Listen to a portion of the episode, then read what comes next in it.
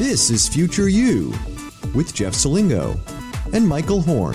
And welcome to Future You. Today we have a very special edition of Future You because I'm joined today, as usual, with my co host Michael Horn and his co author of his book, uh, Choosing College How to Make Better Learning Decisions Throughout Your Life, uh, with Bob Mesta, who is uh, president and co founder of the Rewired Group based in Detroit, Michigan, and an adjunct fellow at the Clayton Christensen Institute, where uh, Michael is also associated with as well. So it's great to have both of you here, and we're going to have Michael a little bit on the other side of the microphone this time, and and try not to be intimidated. Yeah, or not try to sneak in with your yeah, own exactly. questions, Yeah, um, for for Bob. But Bob, I, I, everybody who listens to Future You knows a lot about Michael. Yep. Uh, so tell us a little bit about how you got started in this world. Yeah, and, so uh, in so terms I started actually doing.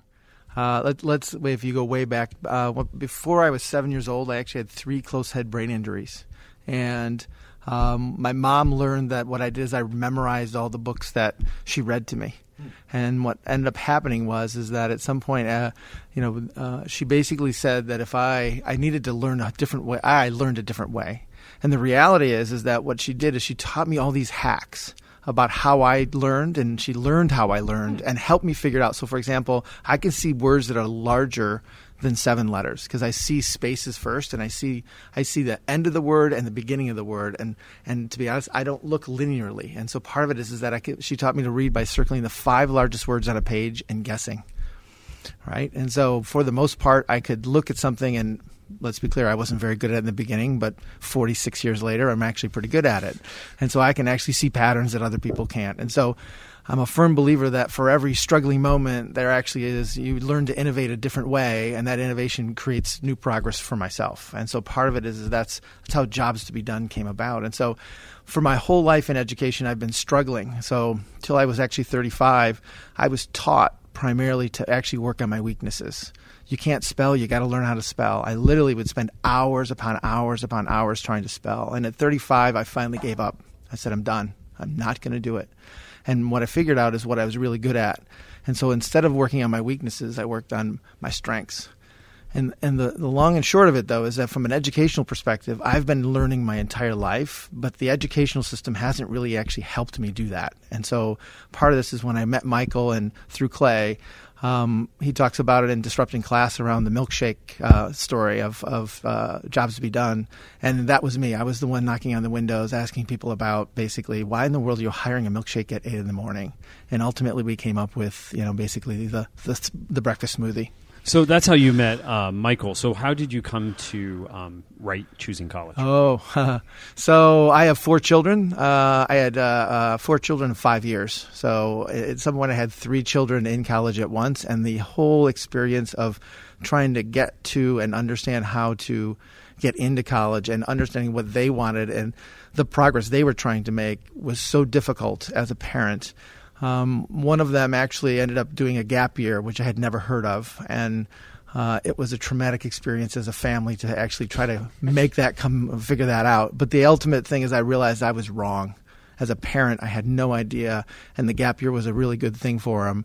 But the reality is, is, is because I was so closed-minded at the time, I realized like, okay, that I can't be the only one. And so part of this is is is Michael went off. Michael and I went off and we researched and talked to students to say, um, of all ages, of all incomes, of uh, like just the diversity of it, to say what causes people to say today's a day I'm going to go back to school or go to school. And again, what's happened is people kind of just mash it into saying one thing. Well, they're going to school so they can get you know an education so they can get a job.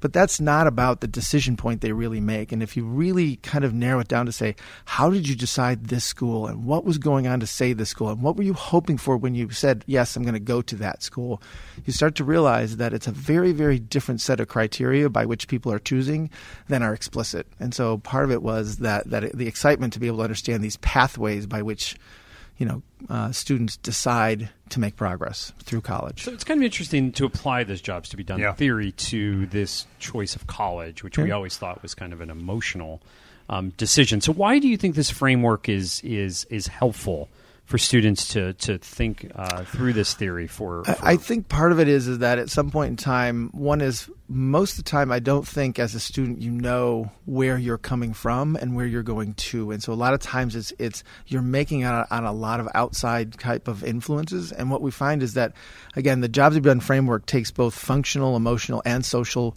drivers or motivations, and really tries to to kind of hone it down to say what's the causality behind you deciding today to go to that school and so I always say that, that when somebody picks something irrational, it's typically because we don't know their context. Context makes the irrational rational.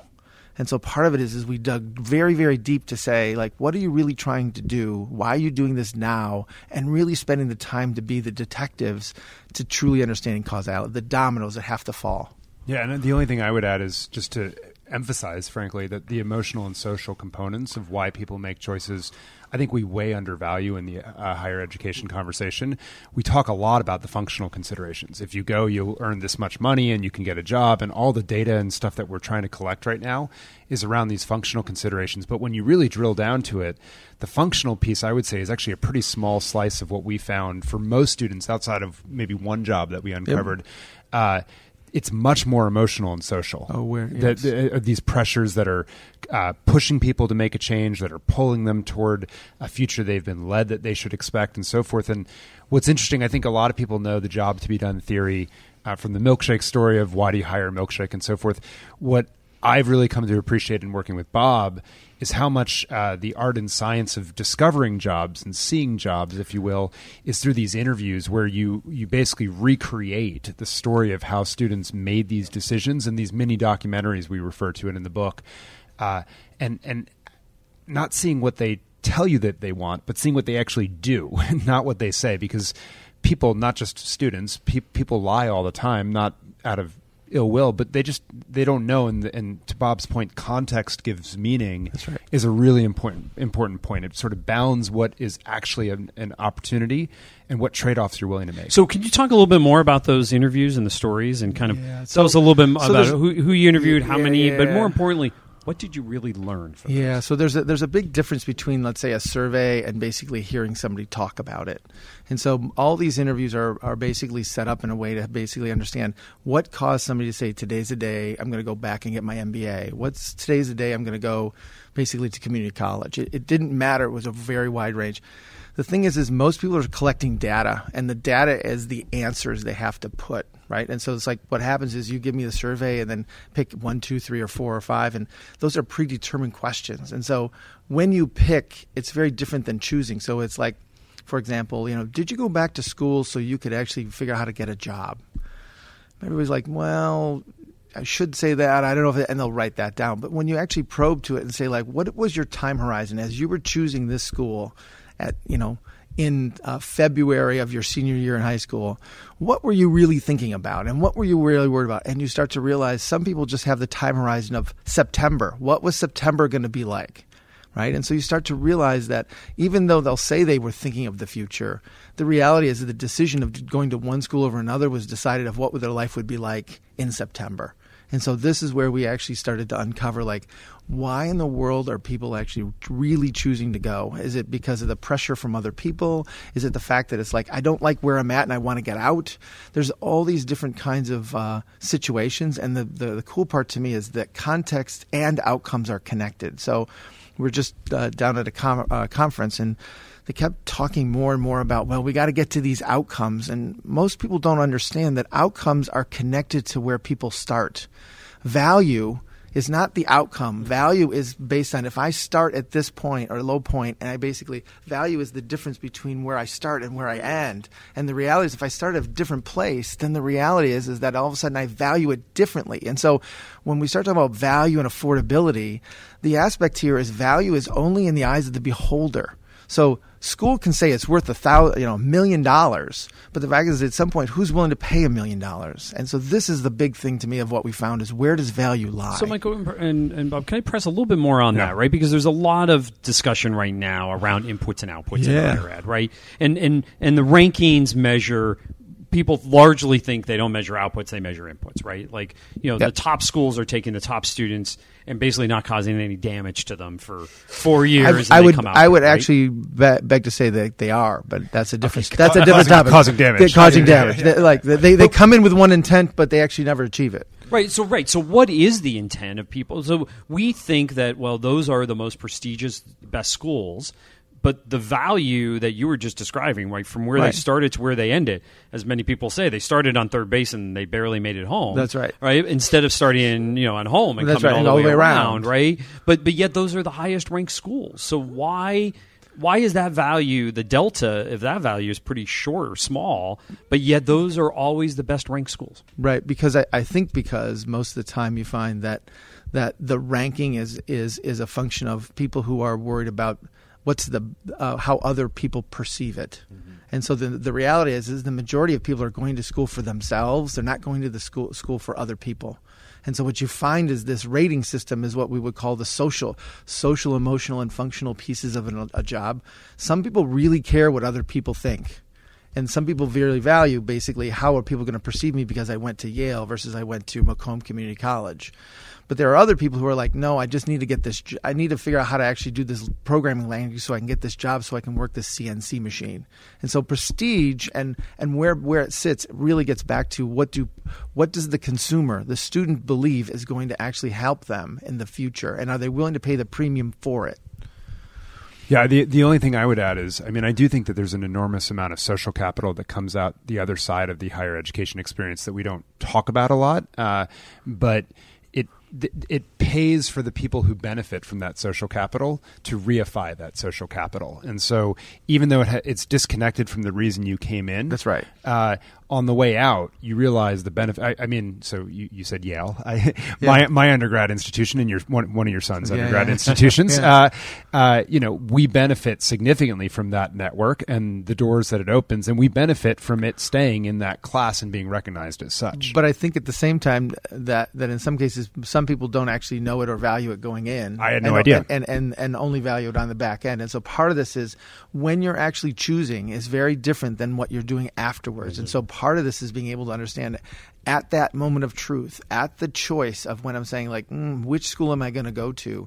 How do people make these decisions? This book was written to help people understand like you need to actually think about the context you're in, the outcome that you seek, and here are some pathways of people. Here's some stories that you can see in all the interviews we did, which was over two, 200 different stories of people going to school, we could actually find a pattern of five different pathways that people took. And from that, we're able to say, like, hey, you might think you're this way. By the way, your parents might actually think you're in a different job. And all of a sudden, now you have to have a conversation to say, what are the trade offs you're going to have to make in order to say, how are we going to get to school? We're going to talk about those five pathways, but also the overall organization of the book and a little bit mm. more on the book when we come right back on Future You. This episode of Future You was made possible with support from the Academy for Innovative Higher Education Leadership.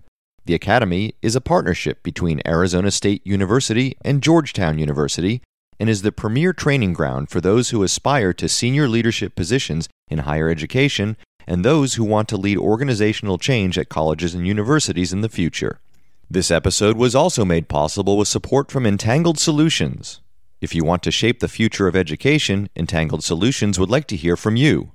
Entangled Solutions is hiring smart, mission driven team members interested in helping world class institutions solve their most vexing challenges in learning and education. Learn more at entangled.solutions. And we are back here on Future You with Bob Mesta and uh, Michael Horn, who are co authors of Choosing College How to Make Better Learning Decisions Throughout Your Life. So, Michael, tell us a little bit about the book itself. How is it uh, organized and, Yep. and who is the core key audience for you? Yeah, so the the key audience, I think, as we suspect, will be parents who pick it up. We're, we're, we would love students to uh, read, but we're not always so naive on that. Uh, but parents of college going kids, I think, will be the first audience. And I think the second will be parents that then, as they've read it, they all of a sudden realize it applies to themselves right now in their own journey of, of life. And then it sort of takes on a second. Uh, uh, if you will, breath of life that all of a sudden, wait a second, this is actually describing anyone's learning journey throughout my life, and it's going to apply to a lot more people. And then the back half of the book is advice to institutions. So, in terms of the way it's organized, uh, up front, we sort of describe the college choosing problem, if you will. Uh, rely a lot on your work to help uh, architect that, and then uh, we we walk through uh, the the five jobs to be done, if you will, of why students are hiring uh, school, uh, and with advice in each chapter for them and their parents about if you're in this job, this is what it means for you. Uh, and then we sort of we, we, we offer a, ch- a, chapter at the end where we talk about Bob's life, uh, living life through through the jobs we call it, where we where we do that just to show that you're not going to be in one job your whole life. That's not where you just stay. This isn't a static view of the world. It's dynamic. You're you, you might enter college in one part. You might midway through college be at a different part. You might uh, ten years later be at a different job. Uh, and then uh, we jump over to the institution side and talk about how they can use this to design better experiences. Uh, and it's a couple chapters there where we give uh, concrete examples for both jobs and and how Southern New Hampshire University has used this and so forth, uh, and then we offer a conclusion at the end and, and an appendix that talks through the 200 plus stories we collected and so yeah. forth. The, the, the one thing I'll say, by the way, Jeff, it's interesting. We collected you know hundreds of stories for this. We did surveys of thousands of, of, of data of, of, students and so forth. Uh, when when Bob does this for uh, corporate customers, yeah. where he spends most of his time, he does 10 to 15 interviews and gets and get and, and you know he's he's resp- he's not going to say this because he's modest, but he's responsible for creating billions of dollars worth of products and services. Because it turns out these patterns emerge really strong in very small n sizes. With with higher ed, obviously, we were trying to capture lots of different segments, uh, and we also wanted to be exhaustive because we knew how the academy would view it. Yes, but uh, yes, we did. but uh, but uh, a lot of these patterns actually emerged pretty quickly. Pretty quickly. Yeah, yeah. So talk about these five pathways, sure. five jobs. Sure. So the, the, the five jobs that we found. The first one was uh, what we're the names of these are always tricky because uh, ha- once you name it, people think it's all about that. But uh, help me get into my best school. So these were students who were really it, college was its own destination for its own sake. They wanted to tell people that they were, had gotten into the best school. They wanted the classic college experience they'd been led to expect. Uh, they had put in the work to be the best. They now expected and felt like they deserved the best. They also had like a plan. So it was like I knew I wanted to be a nurse. I knew I wanted to be an engineer. It's, this is the best school for this is what I want to do. They were very clear. But the notion was is that it was just about getting to the school. That the, the, the success the, was the arrival. Yeah, the success was the arrival. So the whole thing was is this is where I talk about the notion of time horizon. Their time horizon was literally like getting like, just like, well, what's like gonna year or less than a year. That's right. right? What, yeah, what's going to happen? You know, like when you're there, I don't know, but it's just going to be great. and it's like they had no concreteness wrapped around what it was, but it was is again more one of those goals. And they they're usually pretty strong academically, and they they're they're very realistic about kind of what their best school is. So this isn't about getting in the number one school, but for them, they would say, you know, yeah, it's the me. best school. It's the best school for me. My standard is this, and trying to get there. So the second one we found was what I say is the other side of the coin on this, which is uh, help me do what's expected of me. So these were students who were going because someone else in their life effectively demanded that they go. Their parents said, "You're going to college next. It's the next logical step in my life." Their guidance counselor, their teacher, uh, society, employers, friends, peers said, "This is what you're doing next," and very little energy and excitement about this decision. They were yeah. extremely apathetic. So this was me actually when I went to school. Is like my I wanted to go to Purdue um, which is kind of funny because we're here we are in Indiana. But uh, Purdue was my school, and uh, because I was dyslexic, I got almost perfect scores on the math and science. I virtually barely passed the the, the, the comprehension and the, the reading. And the reality was is like they were saying no, and then like okay, second choice was like Michigan, and then like my third choice was Michigan State, and they accepted me outright. And so I ended up going to Michigan State, kind of going like, yeah, I don't really want to go here, but you know I'll go here. And it turned out to be great, but it was one of those things where the expectation was you're going to go where you got in, and this is what it is. And there was no big enthusiasm for it in terms of uh, as as I was so enthusiastic for Purdue and, and wanting to be an engineer.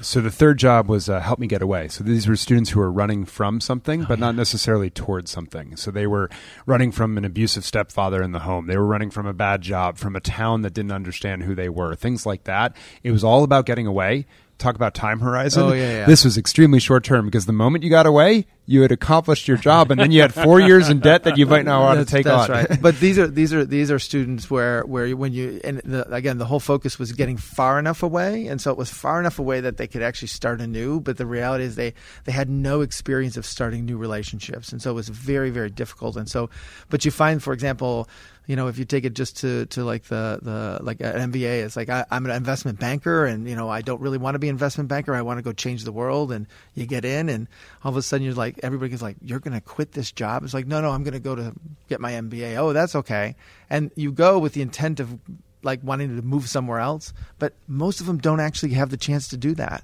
And so all of a sudden you find this this whole notion of trying to escape is is it's a it's a very easy way in which for people can can say like, yeah, I'm going back to school to get do something different. Right. So the uh, fourth one was um, help me step it up. So this is the one that most closely connects to get a job. Yep. Uh, these were people who looked around in their lives and they liked a lot of, of what they had, uh, but they but uh, in, in generally in their work experience it was sort of a low paying job or something about it. You know, they didn't like the boss, they didn't like the line of work, whatever. And they looked around themselves and they said, This isn't who I am. It's time for me to step it up. Yep. It's now or never. I got to do it now. And in terms of the time horizon, uh, you know, whatever they were stepping it up to do was sort of the time horizon. If it takes two years to go be a nurse, well, that's my time horizon and it was very clear on where the job was and it was it was almost like they could see through college to the other side and so it was and they were motivated because there were circumstances wrapped around them that made them feel like um, it was time, and if they didn't do it, there would be consequences. It would pass them up. Yeah. yeah, it would pass them up. So the last one was uh, help me extend myself. So I, I, I, refer to this as the lifelong learning job, but that's probably not quite fair. But the uh, these were students who who life was good, but they had always wanted to learn something. They had a yearning. It wasn't just sort of like a fun f- for its own sake. Uh, they always wanted to be something, do something more, be challenged in something new. And uh, now they had the time and budget to go pursue that.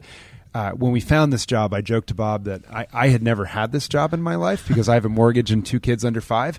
And uh, Bob said, "Sure, you have, but your version of education to fulfill this job is a podcast or or, right. or, or an article or something like that." That's right, or or uh, you know a workshop or a, or, yeah. a, or a boot camp or something like that. And so this one is where again people have they they almost feel like they're not challenged enough but at some point they're not willing to kind of disrupt anything and so this is where they're going to go back to kind of feed feed that knowledge base where they they're trying to connect some dots or build some skills that they have. And this is where it's like i think it's a crime where we say well everybody's got to get a degree. These people don't care about degrees. These people are really trying to learn and build the network and basically get some expertise. And it's it's really they're very very happy just being able to get the knowledge. Yeah, and they were quite comfortable if they if it didn't work out because they could just go back to doing what they were doing. I, am so shocked that you were able to get this down to five uh, pathways. it, it, it, and and I think we have like uh, almost thirty different variables around right. how we played it out, and I mean we used uh, some very advanced kind of ma- math. I'm a math guy, right? So, but but we were able to get it uh, down to five. Uh, we had we had a few more, but we figured how they collapsed down, and it's really down to these almost like five starting points. And if right. you if you have these five starting points and you realize you're more in one than the other, it'll help you make the decision of what's best for you. And that's really the purpose here is so for the for 30 years I've been actually building helping people build better products for consumers. And what I'm really trying to do now is I'm trying to help consumers be better consumers. Like I feel like this is a very big parallel to the to the uh, healthcare industry, where the fact is is that I think it's a two sided problem. Where I think the healthcare system is built in a way that's very hard to interact with, but I think as a healthcare consumer, we're actually really bad consumers. We actually don't even know when we should go to the doctor. No, or uh, you know, every time I uh, figure out I need a doctor, I ask a friend. Yeah, yeah. Like, should I go to right? Yeah, right. Like, or, who's your dentist? Or you go to, doctor, or you go right? to the pharmacist. Right. Or you're like, hey, but I think my arm's broken. You know, I'm going to go to the Minute Clinic and see if they should tell me I should go to the like. How do you not decide? And so what we realize, but we're that, overwhelmed with information. Exactly. And so I think part of this is that that helping consumers be better consumers is really what this book is about and being able to help them be awakened to kind of the context they're in, the outcome that they seek. And if they if they if they are in this situation, then how do they actually figure out what's the best school for that situation? Well, so Bob, this is, is a great analogy because again, we think that as if we provide uh, consumers more information in the healthcare industry, like WebMD yeah, yeah. was supposed to change everything, right? People were going to self-diagnose themselves yeah, and then figure out but, find the best doctor. The same thing with college, right? Let's just keep giving people more information, yeah, right? But, uh, and then we'll, you know, more rankings, more government data. All this stuff was supposed to help people make better consumer-based decisions, but we're overwhelmed with choice. That's right. This is very, very similar to buying a mattress. you know what I mean? Like that. The hardest part here is like when when you when you finally come to the conclusion that you need a mattress. By the way, it's usually about a year or a year and a half before you've taken uh, ZzzQuil and you've exercised really late at night. You've done all these things that kind of compensate for the fact that your Yeah, mattress doesn't work. mattress, Yeah, right. and you're like, uh, maybe it's the mattress, and then you go like, oh my god, I got to walk in the store, and you walk in that store and there's like nobody there. There's uh, 400 options, right? That are all described in language they talk about. Mm, this is got innersprings. This is a hybrid. This has got phone. Like, what does all that mean? And then all of a sudden, if you know, uh, to me, my partner is like, "Hey, I don't have a problem with the bed." Like, yeah, but I do. And you, you're, it's all this negotiation, and so you start to realize more information in the wrong way doesn't help me choose.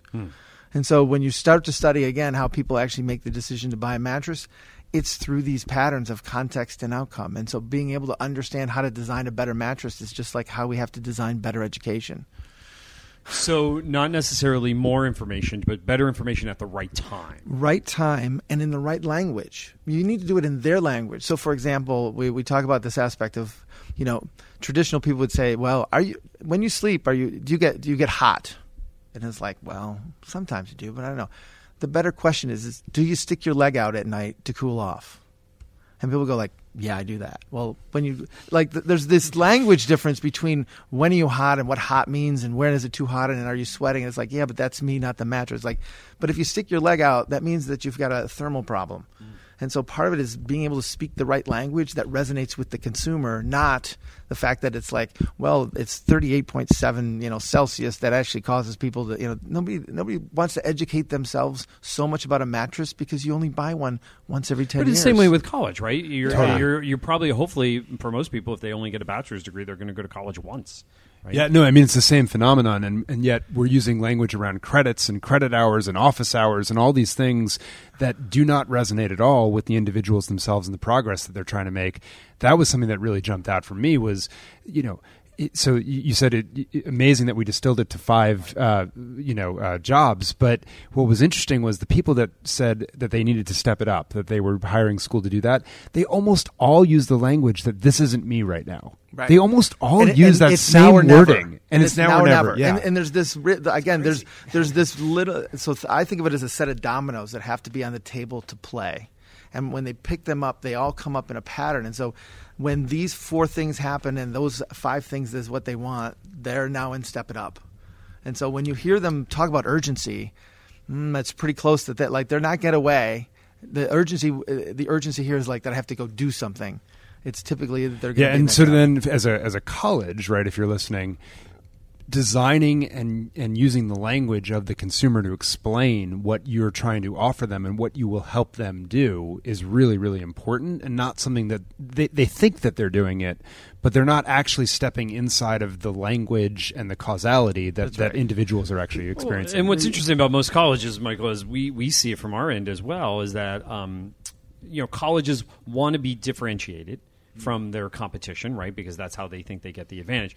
But there's also a pool of commonality in higher education, right? You don't want to be too different um, than your com- uh, than your competition. So this idea of, of I think if I were running a college, I would want to develop services or products to appeal to some of these other pathways but but somebody's going to pull me back well we don't want to look too different from harvard Yeah, the way but but but here's Yeah. the thing: is Yeah. that, that this is what Paul LeBlanc did. I mean, he heard uh, me and Clay talk about this whole concept in 2010, right? And he realized that his online learners were just different, and most of them were in the step it up job. And he basically said, like, we don't have anybody like this, so fine, we'll keep the the 18 to Right, the 24 year old the way it is. and he has, he and kept the and, traditional and, and he, campus, he right. uh, and then he basically put people in their own uh, a separate business unit and said like we're going to actually go after these people who want to step it up and here's the criteria and to be honest he had to add new features he had to add new uh, new processes that he didn't have to do with the 18 to 24 year olds but he's he he graduated what almost 39,000 students he, he has 130,000 students now he's going to be at 200,000 students by 2021 it's crazy Well, we're running out of time here, so why don't um, uh, wrap up a little bit about what you what you each individually learned on this journey of writing a book. I, I've I've written a couple About of the books writing as book, well, yeah. and um, Yeah. and and I've learned not only something about myself uh, in writing these books, but uh, I also learned something about the topic that I thought, wow, I know everything about this topic going into it, and uh, and there's there's always something that really surprised me. So anything you learned on personally on your journey, and and more about the topic itself. I, I think the, the the reality is that I don't believe that learning is a one time event or that it's just that you're getting in. Learning is a lifelong thing, and we basically have lots and lots of options between boot camps and books and everything else of how we want to learn. And so my thing is, is this is not exclusive to just college. This is actually basically how people make progress in their lives and, and, and where they want to go. And so to me, the competitive set is way broader than just colleges and universities. Yeah, I guess my my takeaway um, is, is twofold. One, you know, Clay and I have written articles for years, and we would say, well, we speculate that the jobs to be done are to get a job, to switch careers, to you know all this stuff, and that's not at all how people actually live life. And it was that was humbling. Uh, Bob has always told us never assume that you are that smart. Um, you actually have to do you actually have to do the work, and right. so that was hit me in the face. Um, and then the uh, the second one was, uh, you know, I think personally. Uh, I learned a lot about uh, why I went to school, um, which I had, which I didn't understand at the time. Uh, both times for bachelor's degrees, MBA, but also as I've na- navigated my career journey, it was it shed a lot of light on the decisions that I've made over the last five years, uh, and we've had a heck of a lot of fun. Uh, where where you know we, we we do the research uh, together, and and then Bob generates these insights, and then I get to translate them, and it's just been a heck of a lot of fun uh, to sort of take these learnings that have been humbling and then put them into paper so, that hopefully are helpful. So Michael had to basically we we we do the research, we'd hear the stories, we'd get all excited about the stories, we then codify it, and we do the analysis, and then he'd be like, oh my gosh, okay, there's an and then what we do is sit down and talk about it. We just record it, and then Michael would write about it, and Michael gets so excited about it what he wrote. He's like, okay, I have to read it back to you. And so he'd read it. He'd send me these emails or these voice notes of like, okay, here's here's chapter three, section two, and I was just like, oh my god. And it's it's it's, it's a very interesting relationship because the other part is he had to read almost out loud everything he wrote. So I have to think that you actually had to write a little better. differently. Yeah, it's actually. I mean, you you know this, Jeff. Yep. You, uh, with disrupting class, I had the opportunity to read the whole book forwards and backwards, literally uh, to to make it a really good book. My subsequent works have not had that time. Here I was forced to because that's the only way Bob could understand what I had, uh, had what I'd put out in uh, paper, so to speak. Yeah. Um, and, and an incredibly, I think, important experience. Daniel Pink talks about yep. this. He he reads it to his wife, and his wife reads it to him.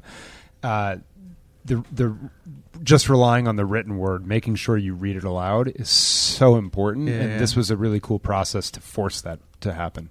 Yep. Well, it's a it's a terrific book. I had a chance, thanks to Michael, uh, to read it uh, before it uh, before it came out, and uh, it's been really useful to my work uh, around uh, around admissions. And so I encourage all of our listener, listeners to go out and get a copy, order on, on Amazon, go to your local bookstore.